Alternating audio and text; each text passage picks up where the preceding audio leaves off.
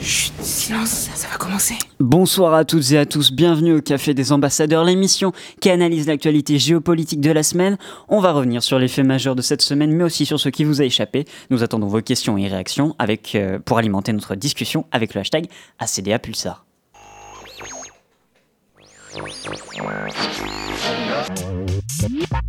I have a dream that one day We will make America great again. Je m'appelle Denis Mukwege. What we are asking is for a very large amount of our own money back. 同志们、朋友们、女士们、先生们，大家好。 Hâtez-vous, hâtez-vous. Prenez un café avec les ambassadeurs.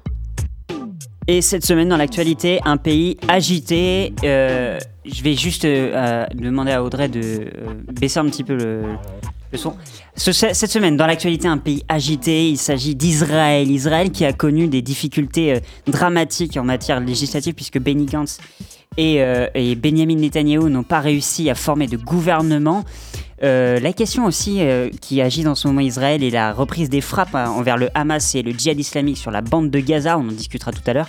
Et puis évidemment la question des colonies euh, israéliennes en Cisjordanie qui ont été reconnues par les États-Unis d'Amérique et par Donald Trump. Alors qu'est-ce que ça révèle cette, cette réaction? Pourquoi est-ce que les tirs reprennent?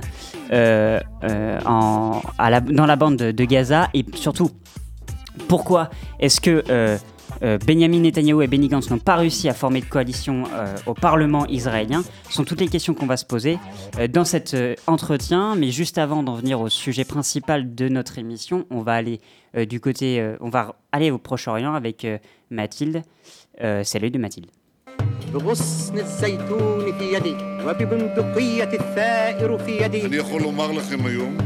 Baladons-nous d'Istanbul à Téhéran.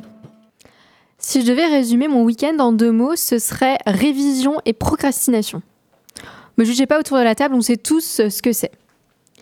J'ai réfléchi au sujet, de cette chronique et euh, c'est sur Twitter que j'ai trouvé mon inspiration. Comme quoi les heures que je passe sur ce réseau finissent par être euh, utiles. Twitter comme source d'inspiration, tu te moquerais pas un peu de nous par hasard? Oh non, non, pas du tout. Bien au contraire, en me perdant dans les sombres profondeurs de Twitter, je suis tombée sur un tweet de l'ONU. Tweet dans lequel l'organisation rappelait qu'hier, le 25 novembre, était la journée internationale pour l'élimination de la violence à l'égard des femmes. Et je me suis dit que ça pourrait être un sujet intéressant à aborder ce soir. Mais quel exemple choisir pour une région du monde où ces violences sont, euh, sont bien trop nombreuses? J'ai donc cherché un exemple euh, récent et peu connu et j'ai décidé de parler des Yézidis. Avant d'entrer dans les détails, tu peux nous expliquer qui sont les Yézidis Euh, les Yézidis, ce sont euh, des femmes, euh, des appartenant à la communauté du même nom. En fait, cette communauté-là est d'origine kurde, mais aussi c'est une minorité religieuse. Ils sont par exemple adeptes d'un monothéisme issu d'anciennes croyances et euh, ils intègrent aussi euh, plusieurs influences, notamment musulmanes. On les retrouve euh, le plus au nord-ouest de l'Irak. Et en tout, ils, représentent, ils, rassemblent pardon, environ 500 000 personnes. Pourquoi tu as décidé de parler spécifiquement des Yézidis ce, soir? Euh, parce qu'avec euh, la guerre liée à, à l'État islamique, ces femmes, elles ont été violemment persécutées par Daesh, car en fait, elles sont euh, donc non musulmanes. C'est la principale raison qui est avancée par, par Daesh. Elles sont principalement donc euh, les principales victimes de ce que certains ont qualifié de génocide yézidi. Kidnappées, séparées de leur famille, violées, transformées en esclaves sexuels et j'en passe. Et euh, je dois dire que les témoignages que j'ai lus ou écoutés m'ont glacé le sang. Notamment celui de Shirin, dont les deux filles se sont suicidées après leur captivité. Et qu'en est-il de leur situation aujourd'hui? Ces femmes ont payé un très lourd tribut dans cette guerre. Euh, depuis la chute du califat, celles qui se sont libérées sont dans des camps de réfugiés en Irak avec leurs familles, ou du moins ce qu'il en reste, et un certain nombre est parti en Europe. La France a notamment accueilli une centaine de ces femmes depuis le début de l'année et les dernières sont arrivées euh, la, semaine dernière.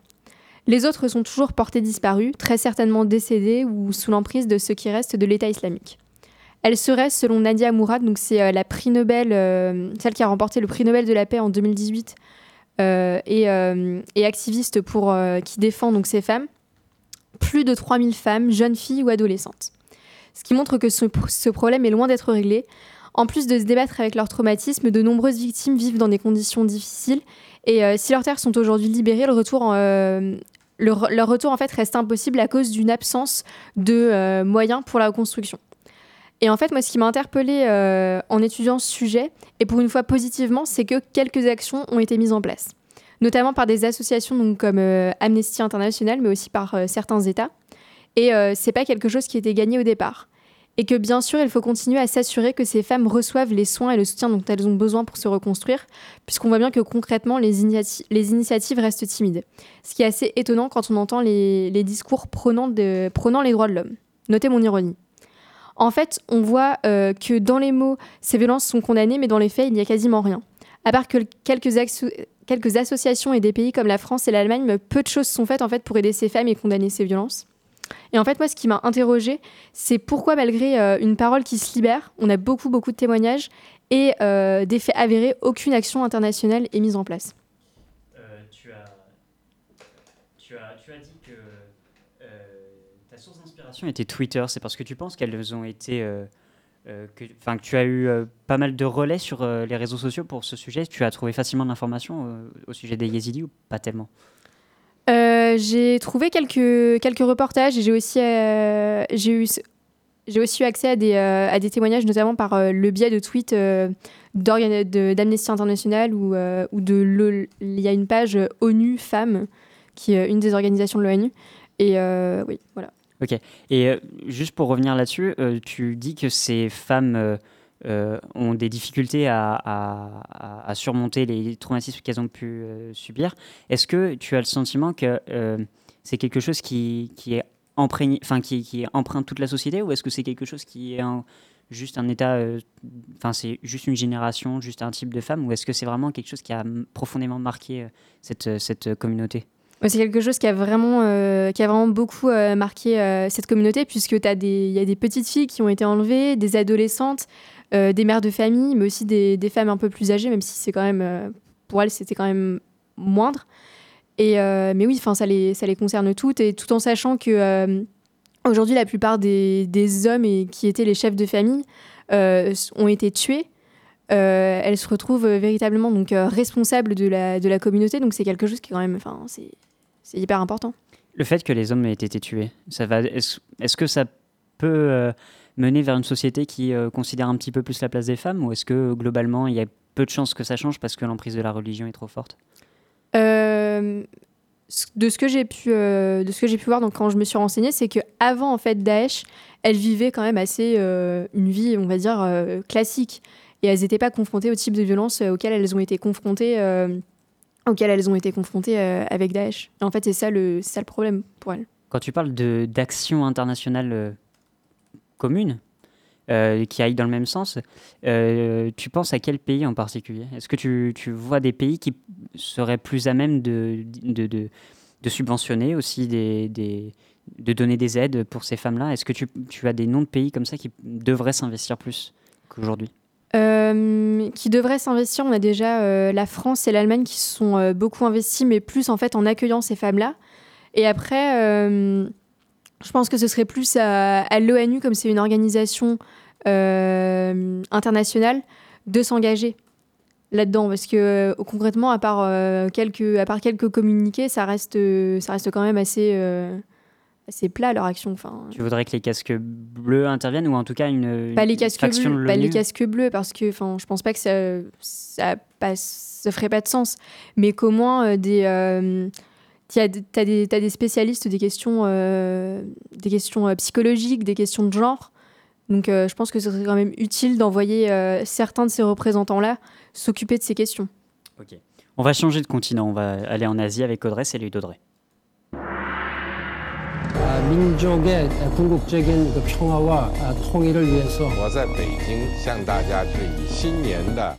Rendez-vous en Asie avec le pape François qui fait la tournée des chrétiens d'Asie 38 ans après sur les traces de son homologue Jean-Paul II en 1981. Le message chrétien délivré par le pape François en Asie est celui de la tolérance et de la fermeté sur certains points. Il l'a appelé en Thaïlande à dénoncer l'exploitation sexuelle des enfants. À Bangkok, le pontife a voulu pousser à la concorde entre les groupes religieux et culturels. Donc le pape, n'est pas venu pour chanter l'Ave Maria cette semaine, mais pour parler politique et tolérance. Première étape à Bangkok, en Thaïlande, mardi dernier, où des milliers de personnes venant du Cambodge, de la Birmanie, des Philippines, d'Indonésie, du Vietnam ou encore de la Chine sont venus pour participer à la messe pontificale. Parce que oui, je n'allais pas vous parler, je n'allais pas non plus ne pas vous parler de la Chine aujourd'hui.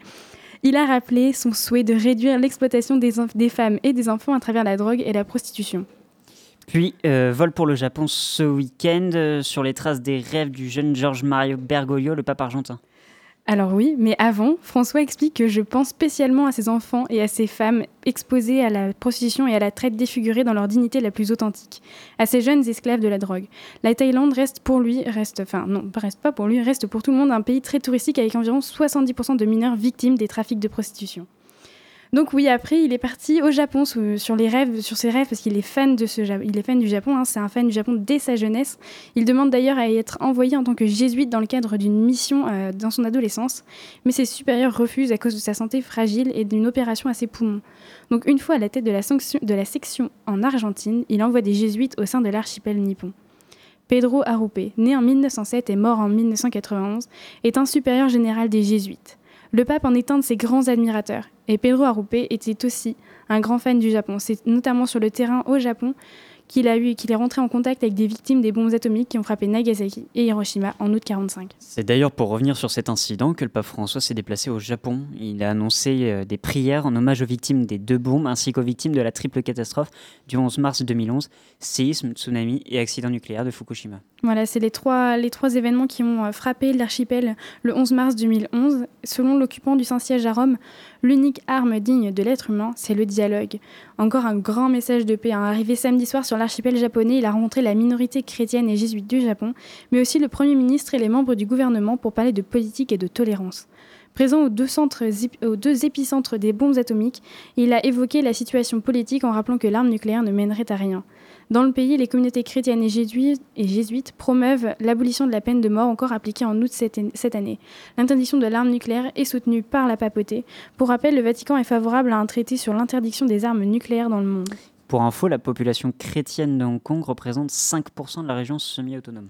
Et 25% des écoles sont 25% des enfants sont, sont intégrés dans des écoles, sont inscrits, voilà, je cherche le mot, sont inscrits dans des écoles euh, catholiques. À Hong Kong, l'élection des 18 conseils de district a mis en avant la volonté démocratique du peuple. En attendant la situation à Hong Kong, on ne l'aborde pas. Le Vatican tente de réunir les communautés chrétiennes officielles et celles clandestines en Chine. Donc pas question de froisser le géant chinois. Le pape n'ira pas en Chine d'ailleurs, où les communautés ouïghours se font interner dans des camps et où la minorité chrétienne se fait rabattre les oreilles par la culture des Han. Parler de l'abolition des armes nucléaires, ok, mais les droits de l'homme dans tout ça, ça reste à voir. Est-ce que vous pensez, vous, autour de la table, que la visite du pape doit être politique hein, Et est-ce qu'elle a un minimum d'influence sur la politique des autorités thaïlandaises et japonaises encore de nos jours? Mathilde, est-ce que tu as une réponse à apporter à Audrey? Euh, Je pense que c'est assez compliqué pour lui de, de, prendre, euh, de prendre certaines positions au risque de, de, de se froisser avec, euh, avec, avec les Chinois dans ton cas. Mais euh, après, je vois pas pourquoi il le fait parce qu'il n'y a pas vraiment de lien. Euh... Bon, c'est pas comme s'il visitait par exemple l'Argentine et qu'il critiquait. Hmm. Là, il y a des liens avec la religion, alors qu'avec la Chine, ça reste quand même assez moindre. Et comme tu le disais, il y a une partie de la communauté chrétienne qui se fait persécuter, donc c'est quand même assez étonnant qu'il ne se prononce pas là-dessus. en plus, euh, c'est la, la, première fois depuis 38 ans qu'un pape n'était pas venu en Asie, notamment au Japon, donc c'était quand même une grosse visite. C'est vrai que ça manquait un peu de pas en parler parce que c'est quand même juste à côté. Mais, euh, mais après, est-ce que vraiment le fait qu'ils viennent en parler, etc., ça a une influence réellement sur les autorités? C'est vrai qu'au Moyen-Âge, on pouvait dire que les papes avaient été les arbitres en soi euh, des empires, etc. Mais est-ce qu'actuellement, on peut encore dire que les papes ont vraiment une influence sur, euh, sur la politique de nos dirigeants bah, Je pense pas trop. Sur la, sur, la communauté chrétienne, oui, mais bon, après, voilà, on va pas non plus. Ouais, voilà. Sachant qu'en plus, tu as mentionné que la population chrétienne de Hong Kong représente 5%. Ouais, 5%, je trouve ça énorme. Enfin, moi, je 5%, c'est une ancienne colonie britannique, donc on peut s'attendre à ce qu'il y ait une population un petit peu plus importante mm. que dans le Ouais, au moins chrétienne. Mais c'est vrai que si on nommait Hong Kong, elle est grande la population chrétienne en Asie? Enfin, en Asie, en. Asie orientale. Pas, on, parlera après du Proche-Orient avec, euh, euh, des communautés juives, chrétiennes et, et, euh, arabes, qui, euh, enfin, et, et musulmanes, euh, qui euh, cohabitent sur un territoire vraiment petit. Mais en Asie euh, orientale, est-ce qu'il y a vraiment beaucoup de chrétiens Le, bouddhisme a largement pris ses aises hein, dans, tout, dans, tout le, dans tout le bassin oriental de l'Asie, euh, notamment en Inde. En Inde, en Thaïlande, etc., c'est le bouddhisme qui a, pris, euh, qui a pris ses aises. Mais après, c'est vrai que la communauté chrétienne est en, clairement, elle est en minorité par rapport au reste. Euh, notamment parce qu'en Chine, euh, la religion n'est pas vraiment... euh, enfin, en fait, la religion en Chine, c'est assez compliqué parce qu'ils parlent plus de culture Han, qui est en gros la sorte de, de grosse... bah, de religion avec des grands guillemets, hein, dans le sens où c'est pas vraiment une religion, mais c'est quelque chose qu'il est très conseillé d'adopter si on ne veut pas être embêté par le gouvernement chinois. Sinon, on finit comme les Ouïghours, sur le qui, euh, sur, sur le- c'est sur cette communauté que tu as fait ta chronique la semaine dernière.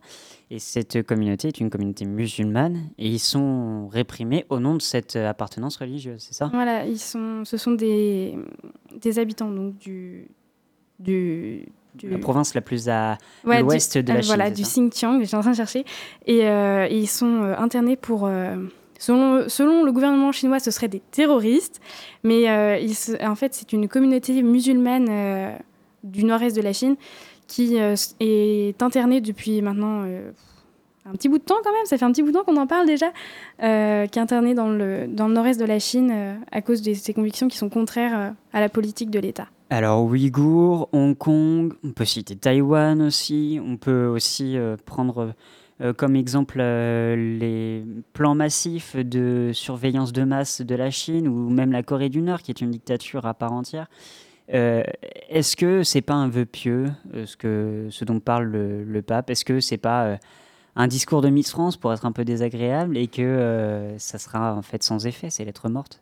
Vas-y Audrey. Bah, enfin, on est dans le thème de Miss France, donc ça irait. Mais euh, c'est surtout que euh, je pense que c'est aussi un moyen de peut-être dire bon, bah, les gars, maintenant, il faudrait peut-être qu'on se calme un peu et qu'on établisse des accords entre les uns et les autres. Là, récemment, c'est la Chine qui a fait un pas en avant avec la Corée du Sud et qui ont, euh, euh, je sais pas, j'ai plus les, termes exacts, mais je crois qu'ils ont établi un accord à moitié de, paix en soi.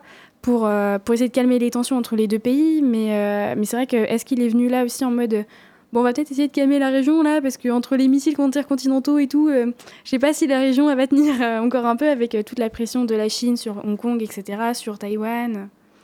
Ça, reste tendu. Et, juste sur, sur tu parles de, de Hong Kong justement. Est-ce que rapidement tu peux nous dire un petit peu si la situation va mieux ou si elle s'est détériorée euh, sur place?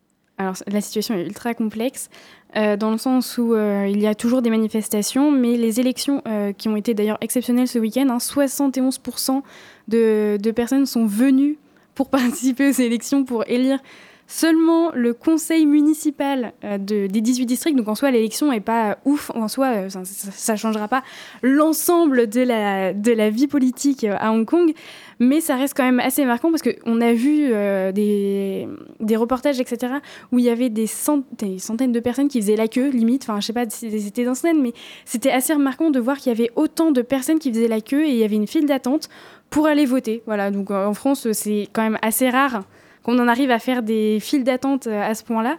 Mais c'était impressionnant de voir tous ces gens qui attendaient pour aller voter. Et euh, les résultats on- l'ont marqué. Hein. Ils sont pas pour la politique du chef de la chef de l'exécutif, euh, Carrie Lam, qui, sont pas, qui, est, euh, qui est quant à elle euh, pro-chinoise en quelque sorte. Pro-Pékin, ouais. Voilà, c'est ça. Et, euh, et c'est vrai que là, ils ont clairement montré que non, bah, c'est bon, quoi. Au bout d'un moment, euh, on va arrêter de jouer et on va retourner à la démocratie telle qu'on le souhaite euh, depuis le début des manifestations qui datent de juin, si je me souviens bien. 85% des votes ont- sont allés au bloc pro-démocratie. C'est quand même euh, assez, assez notable pour être, euh, pour être souligné. Ça fait plus beaucoup de sièges après pour, euh, pour Carrie Lam. On va marquer une courte pause avec Esselé de Dominique Aizia et on revient juste après pour parler du dossier de la semaine.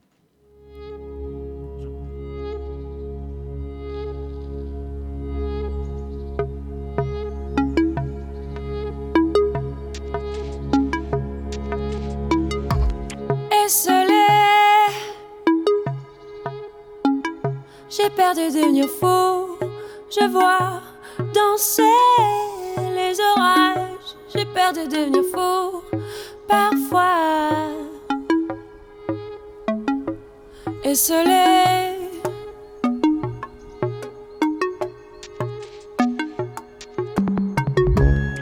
Esselé sur la forêt,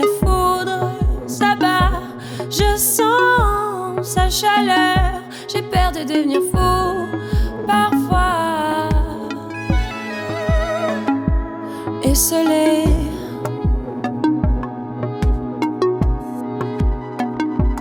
Quand tout devient,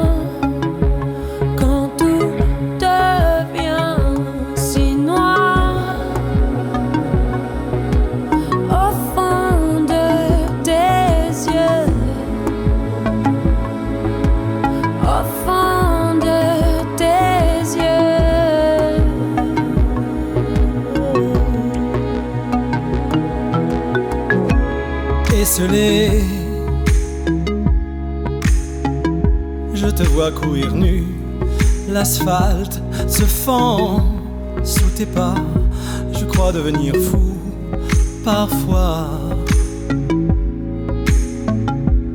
Esselé,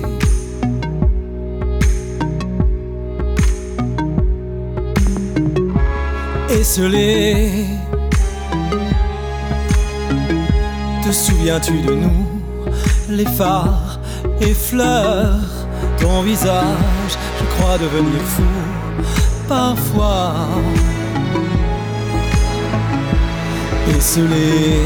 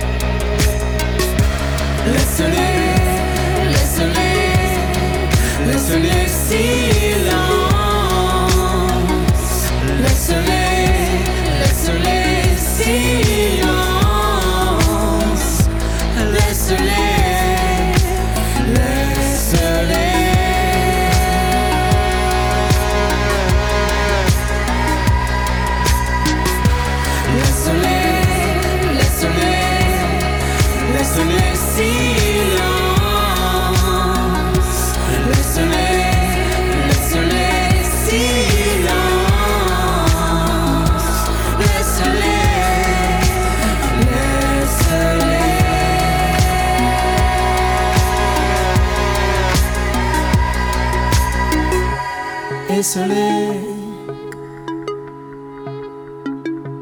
peur de devenir fou. Je vois danser les orages. J'ai peur de devenir fou. Parfois. Et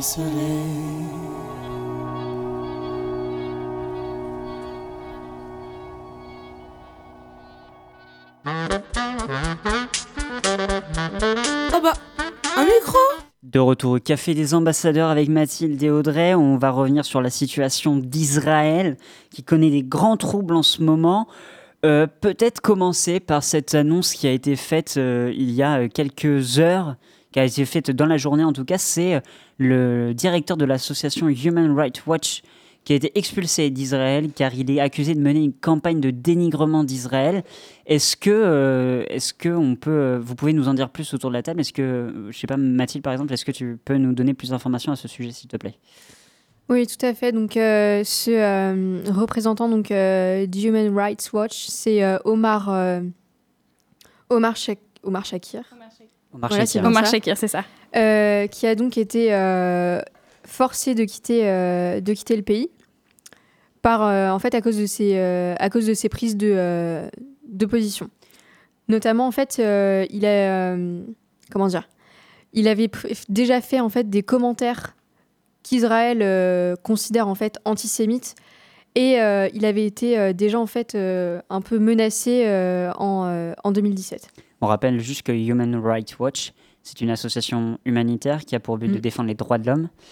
Et, euh, et ça pose problème aux, aux dirigeants euh, israéliens, et particulièrement à un qui s'en est pris violemment à lui sur les réseaux sociaux, qui s'appelle euh, Benjamin Netanyahou, qui est le Premier ministre sortant d'Israël. Pourquoi est-ce que ça l'em- J'allais dire l'emmerde?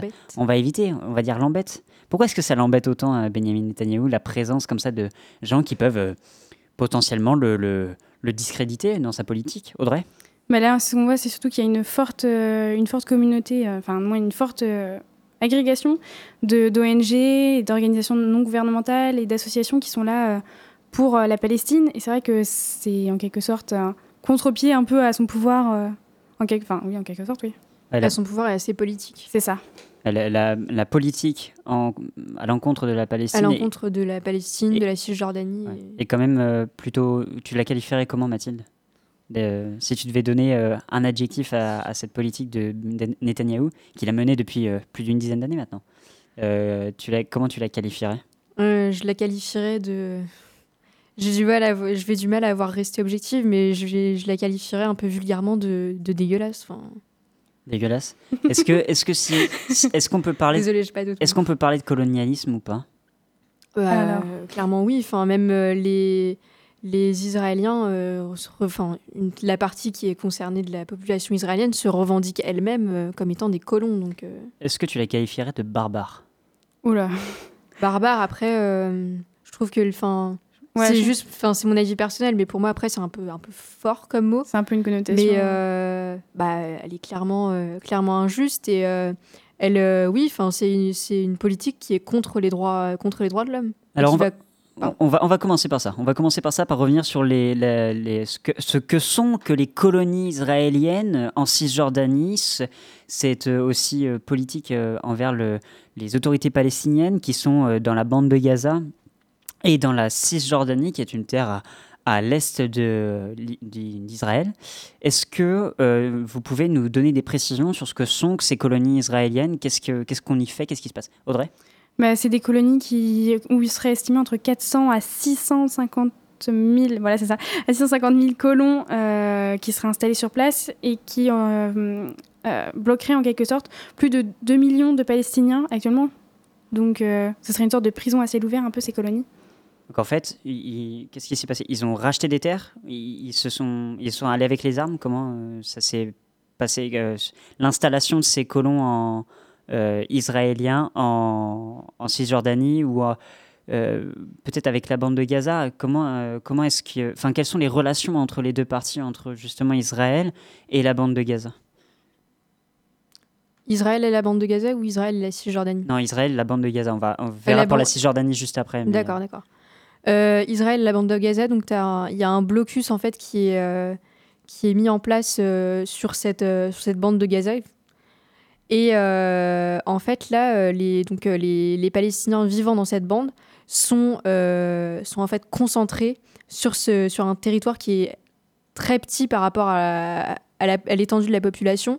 Et en fait, s'ils veulent sortir de la bande de Gaza, c'est quelque chose de très compliqué, voire impossible pour certains, puisqu'il faut passer par toute une série de checkpoints, montrer son, son laissez-passer, son passeport, et c'est vraiment très compliqué. Parce que c'est une enclave Parce dans qu'en fait, l'État c'est une d'Israël. Voilà, Et un- ils sont pris entre le territoire israélien et la mer, c'est ça?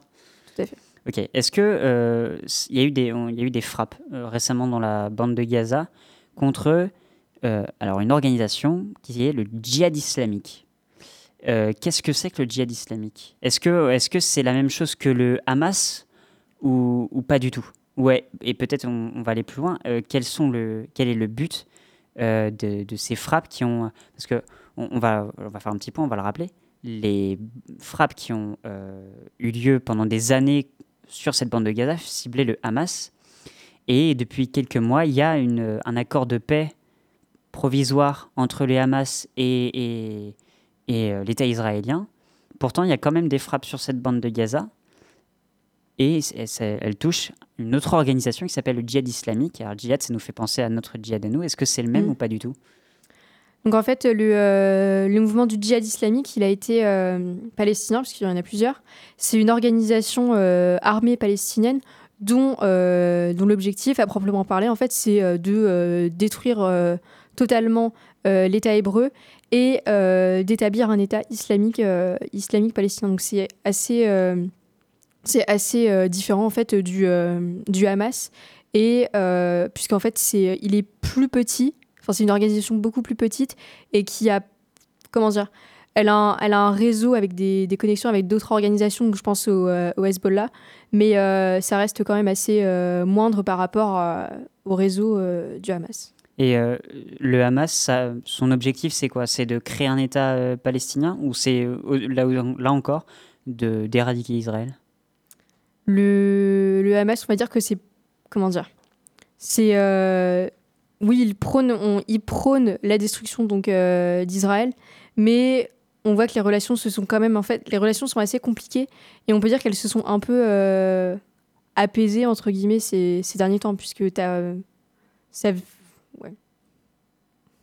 Elles se sont apaisées. On Oui, va, elles se sont apaisées, On oui. va dire ça. La- les élections législatives ont eu lieu euh, très récemment et la situation avec la Palestine, euh, enfin avec la Palestine, avec euh, les autorités palestiniennes et avec la bande de Gaza ont représenté un enjeu important, un sujet important de cette campagne. Et sur cette, sur cette- dans cette campagne sont ressortis Benny Gantz et Benjamin Netanyahou, les deux dirigeants des deux principaux partis de, de- de- d'Israël. Est-ce qu'on peut. quelles sont leurs positions vis-à-vis de, de, la Palestine pardon. On a commencé à évoquer Netanyahou, euh, sa politique euh, vis-à-vis de, de la Palestine. Est-ce que Benny Gantz, c'est un petit peu différent? Est-ce qu'il a un autre positionnement ou pas du tout? Euh, Benny Gantz, son, positionnement par rapport à, à, la Palestine, il est quand même assez, assez proche de celui de Netanyahou, puisqu'en fait, c'est un, ancien, un ancien membre de, de l'état-major de Tzal, donc de l'armée israélienne. Donc, il a lui-même en fait participé à la guerre euh, contre la Palestine. Et euh, il ne faut pas oublier qu'avant, il me semble qu'il faisait partie, euh, il faisait partie euh, du Likoud, euh, Benny Gantz. Le Likoud, c'est le parti de Benjamin Le Netanyahou, parti euh, voilà, de, de Netanyahou. qui a gouverné euh, en Israël euh, depuis plus d'une dizaine d'années maintenant. Bah, en Depuis tout, 2009. Ouais, donc ça fait Oui. 10 ans. Ouais, c'est ça. 10 c'est- ans, mais en, tout, mais en tout 13 ans, euh, Ah, 13 ans au pouvoir. Par une forme de coalition. Voilà, c'est ça. Ouais, c'est ça. Euh, on peut revenir juste sur Benny Gantz et Netanyahou aux élections. Qu'est-ce que ça a donné électoralement, cette, euh, ce scrutin? Audrey, vas-y. Euh, donc moi, ce que, ce que j'ai cru comprendre, c'est qu'en fait, ce qui s'était passé, c'est que le président, euh, alors, Reuven Rivlin, si je dis pas de bêtises, parce que j'ai peur de mal prononcer les mots, c'est horrible. On va dire Rivlin, c'est plus simple. Voilà, donc le président Rivlin a donc désigné Benjamin Netanyahou comme étant le Premier ministre pour former la coalition. Le problème, c'est que la coalition a eu du mal à se former, voire ne s'est pas formée du tout. Et euh, le délai passant, il a été euh, obligé de donner la main à Benny Gantz, donc son rival euh, dans les élections, parce que les élections ont donné un résultat assez, mitigé dans le sens où il n'y a pas eu vraiment de grosse majorité qui s'est dégagée. Ce qui a un peu gêné ces, ces, élections et qui vont entraîner encore des problèmes parce que Benny Gantz a annoncé récemment qu'il ne pourrait pas former de coalition en temps et en heure, vu des problèmes qu'ils ont pour tous s'allier entre, euh, entre les partis. Et ils pourraient pas s'allier tous les deux? Ah bah. Et Benny Gantz Non, c'est- Ils sont trop opposés pour s'allier? Bah, le président aimerait bien. le président, c'est ce qu'il souhaite depuis le début. Président Rivlin, euh, ouais. Benjamin, euh, c'est ce qu'il souhaiterait aussi éventuellement, mais, euh, mais ça reste quand même. Enfin, Benjamin a quand même proposé de, se de, de faire cette coalition, hein. mais par contre, euh, ils, ils- donc, du coup, ils échangeraient euh, à un moment, mais sur une durée indéterminée. Donc, il va rester sur une durée indéterminée, et puis quand il voudra plus, bah, ça sera à l'autre de Bah, prendre ce sa sera place. à Gantz de prendre euh, sa C'est un place. super jeu. Mais si on connaît un peu sa personnalité, c'est assez Mhm. peu probable quand même. Tu veux dire qu'il va vouloir rester au pouvoir? Ouais, il- Netanyahou est un petit peu, euh, un petit peu autoritaire, pas très démocratique comme, euh, comme, euh, comme personnage politique. Est-ce que Benny Gantz, il est un petit peu plus, j'allais dire, reluisant? Est-ce qu'on peut un peu plus lui faire confiance? Est-ce qu'il sera un peu plus doux que Netanyahou ou pas vraiment? Dans les apparences, il semble, euh, on va dire, euh, plus doux, mais bon, dans les faits, je pense. Enfin, moi, j'ai. T'as cette image de l'homme, euh, le militaire, quoi. Ouais. euh, Un peu martial. Ouais. Ok. la tête de Mathilde. Alors évidemment, c'est une radio, donc vous ne pouvez pas voir sa tête, mais je vous assure que la, la tête en dit plus que ce- ces quelques mots qu'elle a pu prononcer. C'est évidemment un rejet de Benny Gantz. On va dire ça comme ça. Euh, politiquement, euh, Netanyahou et Benny Gantz, ils, ils sont où sur l'échiquier politique Ils représentent euh, quelle, euh, quelle tendance politique? Peut-être commencer par Netanyahou? Netanyahou, c'est la droite. Droite, Droite, euh, euh, droite un peu plus droite. Droite conservatrice Ouais. Ouais, Populiste, conservatrice, conservatrice. ouais, voilà. D'accord. Et Benny Gantz, on est plus modéré, c'est On ça est plus sur centre droit avec euh, son parti bleu-blanc. Et euh, alors, le, alors le nom du, oui, on va on va nommer les noms. Donc le, le Likoud, c'est pour le c'est le parti Pour de Netanyahou. Netanyahou. Euh, Bleu blanc, c'est le parti de Benny Gantz. Et après, il y a une myriade de- d'autres partis qui Mm. sont plus ou moins coalisés. Voilà. Euh, donc ça, ça, forme le, le Parlement qu'on appelle la Knesset. Euh, Aujourd'hui, cette Knesset, elle est menacée de dissolution ou pas du tout? Ou est-ce que finalement, on va quand même arriver à trouver un accord coali- pour trouver une coalition et puis tout rentrera dans l'ordre? Ou est-ce qu'on va devoir une nouvelle fois repasser par des élections euh, législatives? Audrey? Bah là, euh, mercredi 20 novembre, euh, c'est le constat de Avigdor Lieberman, donc l'ancien ministre de la Défense, euh, qui a créé son parti et qui était un ancien du Likoud, qui a fait le constat de se dire bon bah les gars, euh, au d'un moment, euh, c'est mort. hein, euh, je pense qu'il vaut mieux réélire, enfin re- relancer des élections hein, pour euh, la troisième fois, parce qu'il y en avait déjà eu en avril 2019 et en septembre de cette année aussi. Donc là, ça serait des prochaines élections encore, mais est-ce que ça va donner le même résultat encore? Est-ce que c'est vraiment, il y a plein de questions qui vont se poser là aussi, hein, parce que si on n'arrive toujours pas à faire des coalitions, euh, Ouais, Il n'y a aucune chance pour que les prochaines élections euh, donnent de, de nouveaux résultats avec euh, potentiellement une majorité qui se dégage? Mathilde? de nouveaux résultats, je pense que c'est assez peu probable, même si on a euh, ce dont on va parler tout à l'heure avec euh, les affaires de euh, Benjamin Netanyahou, qui pourraient euh, très fortement euh, lui être défavorables. Mais après, je, en connaissant petit peu la politique israélienne, je pense que c'est quand même assez, euh, assez peu probable parce que c'est assez polarisé. Donc, euh, c'est assez, assez compliqué, sauf s'il y a une coalition. On va marquer une courte pause musicale avec Yoro de Wizkid et on revient juste après pour la suite de cet entretien.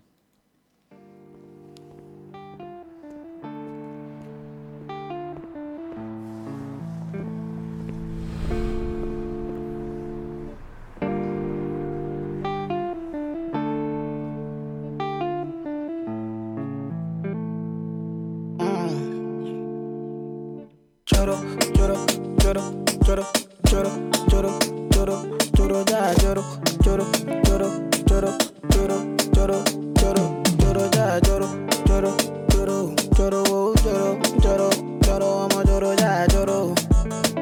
Oh, oh, oh. Hell yeah. I don't wanna lose you this time, I win him.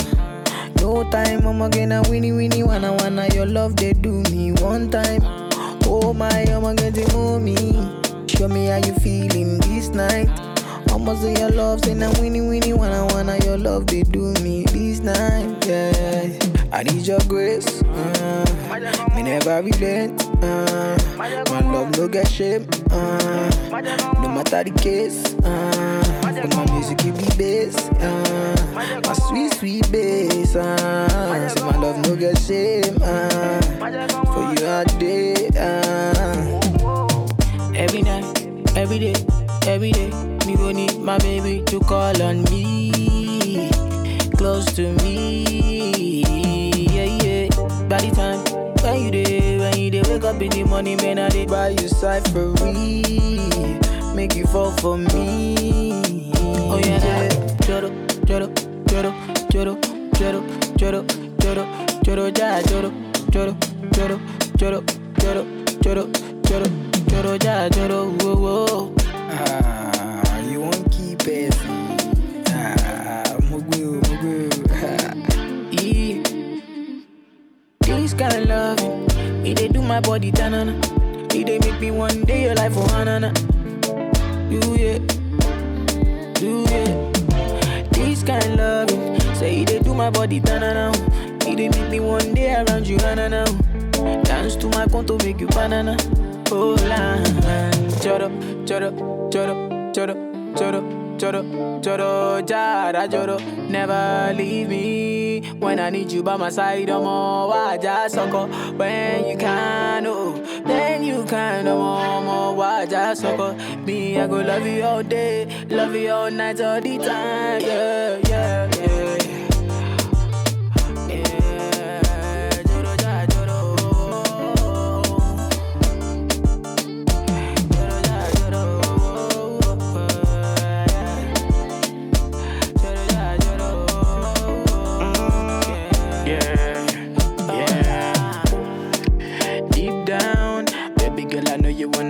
on it. Every night she says she just want to climb on it. See her skin spoon with the put design on it. Wow, wine. Baby girl, I know you wanna deep ride on it. Every night she says she just want to climb on it. See her skin spoon with the put design on it. Wow, daughter, I'm a daughter one time now. Ah ah, I saw you there. I'm a I'm a daughter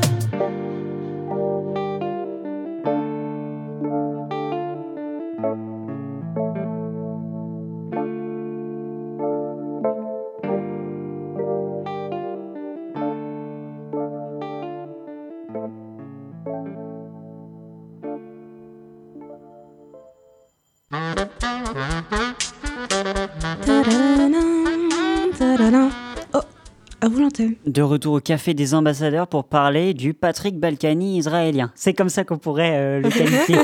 Et ben pourquoi Pas pas, hein. mal, pas mal, pas mal. Benjamin Netanyahou a été mis cette semaine, euh, a été euh, mis en examen cette semaine par la justice pour des faits de corruption, de fraude dans trois affaires et d'abus de confiance dans trois affaires. Alors est-ce qu'on peut, euh, Audrey et Mathilde, revenir ensemble sur ces affaires? De quoi est-ce qu'il s'agit précisément? Mathilde. Avec plaisir.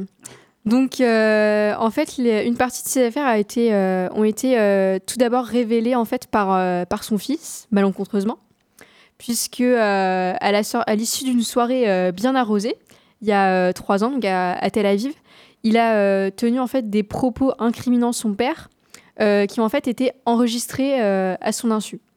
Propos en fait dans lesquels il disait à un de ses amis, qui est le fils du milliardaire Kobe Maimon. Donc c'est le bénéficiaire d'un accord controversé en fait sur l'exploitation du gaz euh, en Israël.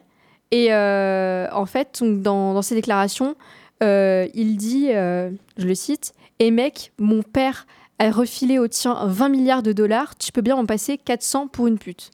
Donc là, on voit très bien en fait qu'il incrimine son père. Et en fait, cette affaire a été, ses propos ont été repris dans beaucoup de médias israéliens.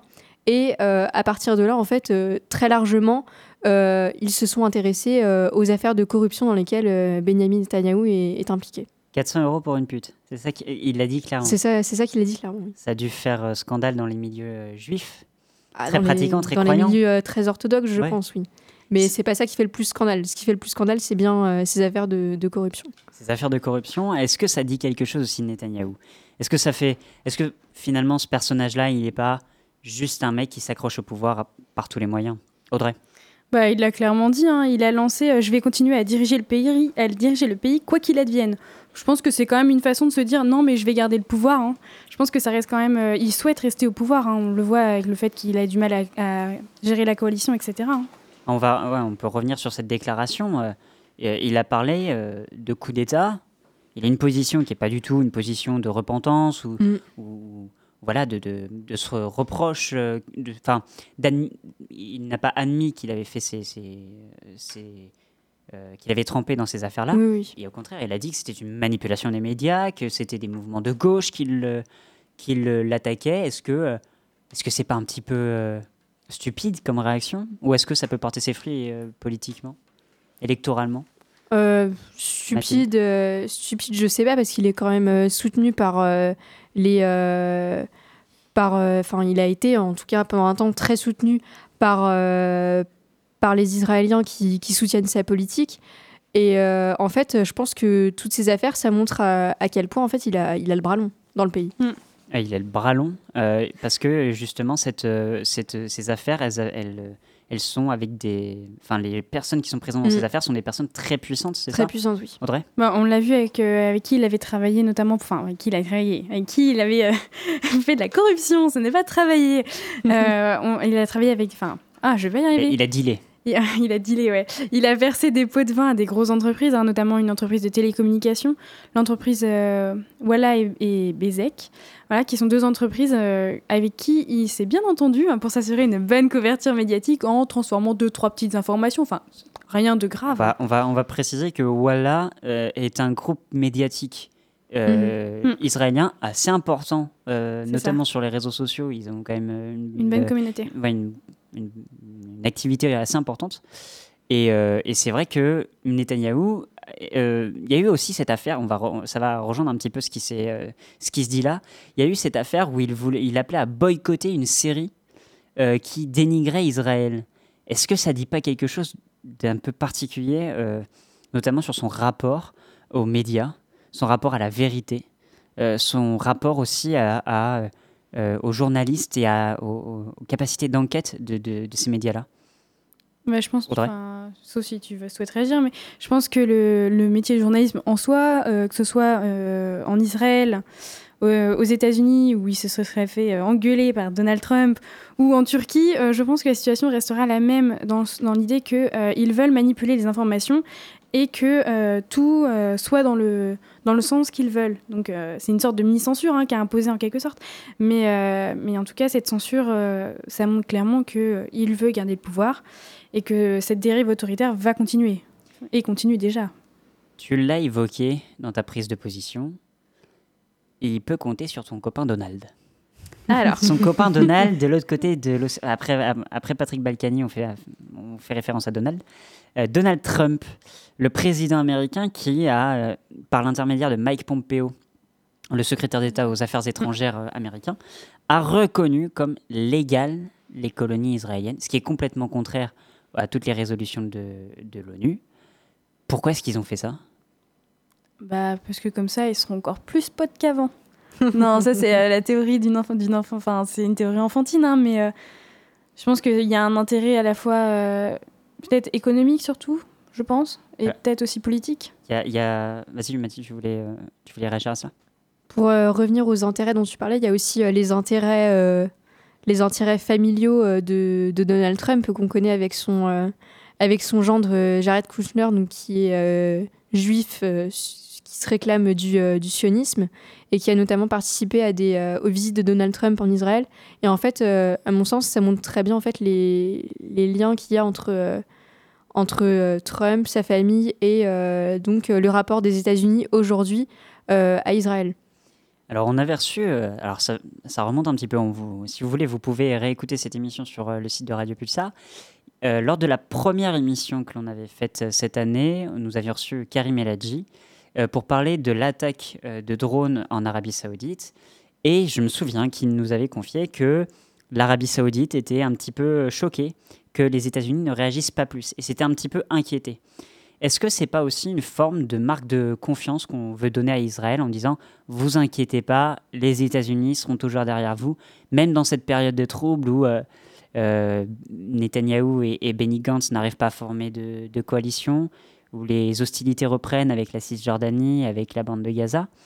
Est-ce que c'est pas aussi une marque de confiance en disant vous inquiétez pas, de toute façon, on sera toujours avec vous? Ouais, donc ça serait plus une vision un peu style papa poule, genre ouais, on est, on est là, on est derrière. Enfin, c'est très, très caricatural, mais, euh, mais est-ce que ça serait pas du coup cette idée-là? Franchement, je sais pas.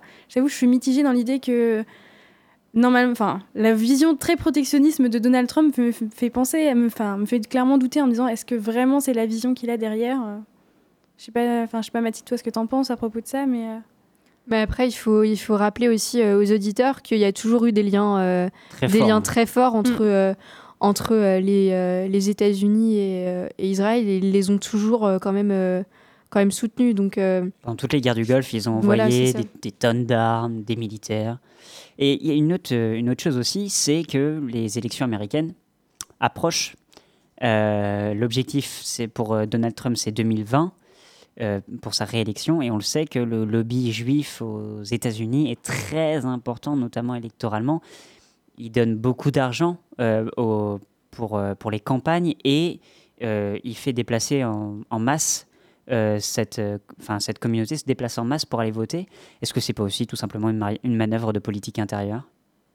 Hum, je pense, je pense que dans un sens, oui. On peut pas, en tout cas, on peut pas, euh, on peut pas nier, euh, on peut pas nier euh, ça et on peut pas nier la puissance, oui, qu'ils euh, qu'ils représentent, euh, qu'ils peuvent représenter pour pour la campagne de Donald Trump, qui voit très certainement des intérêts, euh, des intérêts personnels. Audrey? Euh, oui, mais euh, enfin, en vrai, je, en vrai, je suis encore mitigée là-dessus parce que je reste convaincue que la- son idée de protectionnisme, ça s'appliquera pas seulement à son à son point de vue économique. On l'a vu, il a quitté l'OTAN, etc. Donc il y a Bah, aussi Alors, pas officiellement. Pas Il se- officiellement, ouais. Et il se Alors. détache petit à petit de l'OTAN, mais il C'est l'a pas encore quitté officiellement. Officiellement, mais je pense qu'il y a aussi une sorte de ouais. Là, j'avoue que je suis mitigée là-dessus. Euh, Est-ce que, euh, peut-être très simplement, on peut voir, parce que c'est pas le premier, euh, premier pas qu'a fait les- qu'ont fait Mhm. les États-Unis en faveur d'Israël. Est-ce que euh, on peut euh, les replacer, ces, ces- ces- ces- ces cadeaux qui ont été faits à Israël? Est-ce qu'on peut les évoquer, euh, notamment sur l'ambassade israélienne qui a été déplacée ou le plateau du Golan? Est-ce que l'une de vous deux peut, peut, peut en, peut en parler? Vas-y Mathilde, je pense que tu es plus calée que moi. On a, euh, il y a notamment euh, la, donc Jérusalem qui a été euh, reconnue comme capitale officielle de, euh, de l'État hébreu donc euh, l'année dernière. Comme tu viens de le dire, il y avait aussi, euh, il y avait aussi eu euh, la, le déplacement de, de l'ambassade des États-Unis qui était jusqu'alors à, À Tel Aviv. à Tel Aviv, comme la plupart en fait des capitales, euh, des capitales occidentales, enfin en fait des capitales de tous les pays, euh, de Des tous les ambassades. pays, pardon. Oh, mince. Des ambassades de tous je, les pays Je européens. m'embrade. Je, oh, je sais plus parler. Comment Voilà, dire alors, Oui, donc toutes les, toutes les ambassades des- des pays européens aujourd'hui sont à Tel sont à Aviv. Tel Aviv. Et euh, l'année dernière, ça avait, euh, ça avait quand même beaucoup surpris. Moi, je me, je me rappelle euh, la, la communauté internationale quand Donald Trump a dit bon, à partir de maintenant, notre ambassade sera, sera placée à, Jérusalem. à Jérusalem. Après, en ce qui concerne le plateau du Golan, On peut, on peut, on va bientôt terminer cette, euh, cette, euh, ce- cet entretien, cette discussion. On peut juste revenir simplement sur euh, la, les, affaires de corruption de, de Netanyahou. Peut-être juste préciser exactement qu'est-ce qu'il risque. Si la justice le condamne, est-ce qu'il qu'il pourrait être réélu, ou est-ce que ça peut avoir un impact sur sur ses sur ses sur ses, futures élections et sa place au gouvernement, Mathilde Euh, j'ai euh, j'ai lu un entretien donc euh, d'Ofer donc c'est un analyste de la de la vie politique israélienne qui a en fait qui en fait considère qu'aujourd'hui il y a une rébellion de taille qui émerge au sein du Likoud. Et pour lui tout porte à croire en fait que ces oppositions donc au sein des cadres du parti vont en fait signer le coup fatal pour pour Netanyahou et euh, je suis assez d'accord avec lui puisque euh, on voit de plus en plus euh, émerger des critiques à son encontre, alors qu'avant, c'était quelque chose qui, qui était quand même assez impensable. Et ça s'est notamment traduit par la, démi- la démission d'Avigdor Lieberman, qui était, qui était à la défense, mais aussi par le départ du Likoud de, de Benny Gantz l'année dernière. Et je pense qu'en fait, c'est quelque chose qui va s'élargir et on peut euh, véritablement voir en fait que euh, que toutes, euh, toutes ces affaires, en fait, ça, va, enfin, ça le met dans une position euh, plus que délicate. Et c'est très peu probable que, qu'il soit réélu euh, s'il y a une troisième élection. Audrey Bah, cette position délicate, elle est aussi due au fait que euh, son ex-conseiller médiatique, euh, Nir Redfence, et, euh, et, son, et son directeur général, je vais arriver, du ministère des Communications ont aussi passé un accord pour avoir une peine réduite en donnant toutes les informations. Donc même de l'intérieur, ils sont euh, un peu commence à être lui. lâché par ses plus proches soutiens, c'est C'est ça, ça, donc euh, de l'intérieur, il est lâché. Euh, Est-ce que vraiment il sera réélu? Est-ce qu'aux élections, il pourra même se présenter ou... Ouais, c'est vrai que la situation reste tendue en soi. Ok, on va passer tout de suite au shot d'actu. C'est les 5 infos à retenir cette semaine. Le shot d'actu, le shot d'actu. En 1, c'est la candidature de Michael Bloomberg à la primaire démocrate. Le milliardaire Michael Bloomberg, âgé de 77 ans, a annoncé dimanche dernier qu'il est officiellement candidat à la primaire démocrate. Cette candidature était attendue depuis plusieurs jours et représentait un espoir pour le camp démocrate. Si Bloomberg représente le meilleur candidat pour battre Trump en 2020, il représente pour d'autres une simple copie du président américain. En 2, ce sont les manifestations en Colombie. Cela fait cinq jours que des milliers de manifestants protestent sans discontinu contre le gouvernement d'Ivan Duque. Ce dernier a réprimé durement les manifestations, faisant trois morts et de nombreux blessés, mais a également lancé un débat national. Cette position double ne semble pas apaiser les manifestants pour qui les réformes sociales tardent à venir. En trois, ce sont les, les élections locales à Hong Kong. Des élections locales se sont tenues dans l'archipel de Hong Kong ce week-end pour désigner les représentants locaux. Ces élections ont été marquées par une participation record, mais surtout par un résultat exceptionnel en faveur du bloc pro-démocratie, puisqu'ils ont recueilli 85% des voix. Hong Kong, qui connaît des troubles importants depuis plusieurs mois, a envoyé un message fort à Carrie Lam, la chef du gouvernement de Hong Kong, qui a reconnu des lacunes dans la gestion de cette crise. En 4, c'est la mort de 13 soldats français au Mali. Dans le cadre de l'opération Barkhane, 13 soldats français sont morts dans un accident d'hélicoptère. L'opération avait pour but de frapper une cellule terroriste implantée à la frontière entre le Mali et le Niger. Les 13 soldats français recevront un hommage aux invalides. Le nombre de soldats français morts depuis le début de l'opération Barkhane est de 41. En 5, c'est l'interdiction pour Uber d'exercer à Londres. L'autorité des transports londoniens a estimé que l'entreprise n'était pas en mesure d'assurer la sécurité de ses passagers. Cette interdiction est soutenue par la mairie de Londres qui cherche à lutter contre ces plateformes. Pour Uber, c'est un gros marché qui vient de se refermer et qui pourrait entraîner d'autres villes à prononcer cette interdiction. C'est la fin de ce choc d'actu. Le shot d'actu, le shot d'actu. Merci à vous de nous avoir suivis. Je remercie également toutes les personnes qui ont participé à la réalisation de cette émission et notamment Morgane qui n'est pas en plateau. Vous pouvez, réécouter cette émission en podcast sur le site de Radio Pulsar et sur l'application Magellan. On va se quitter en musique avec Stone avec toi de Philippe Catherine. On vous retrouve la semaine prochaine, même jour, même heure. Et d'ici là, restez curieux. J'aime.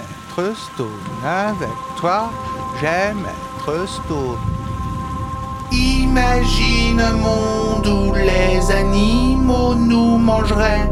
Ils feraient des ragoûts de nous, des soupes de nous, des burgers de nous.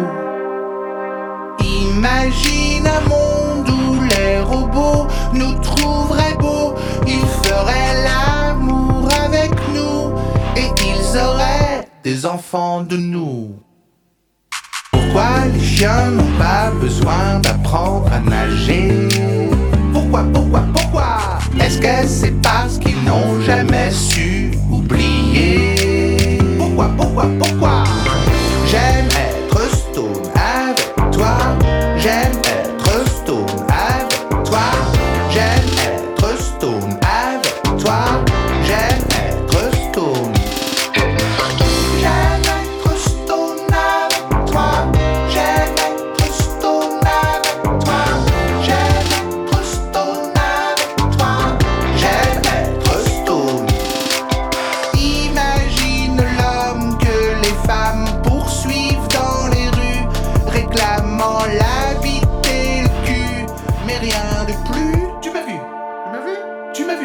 new.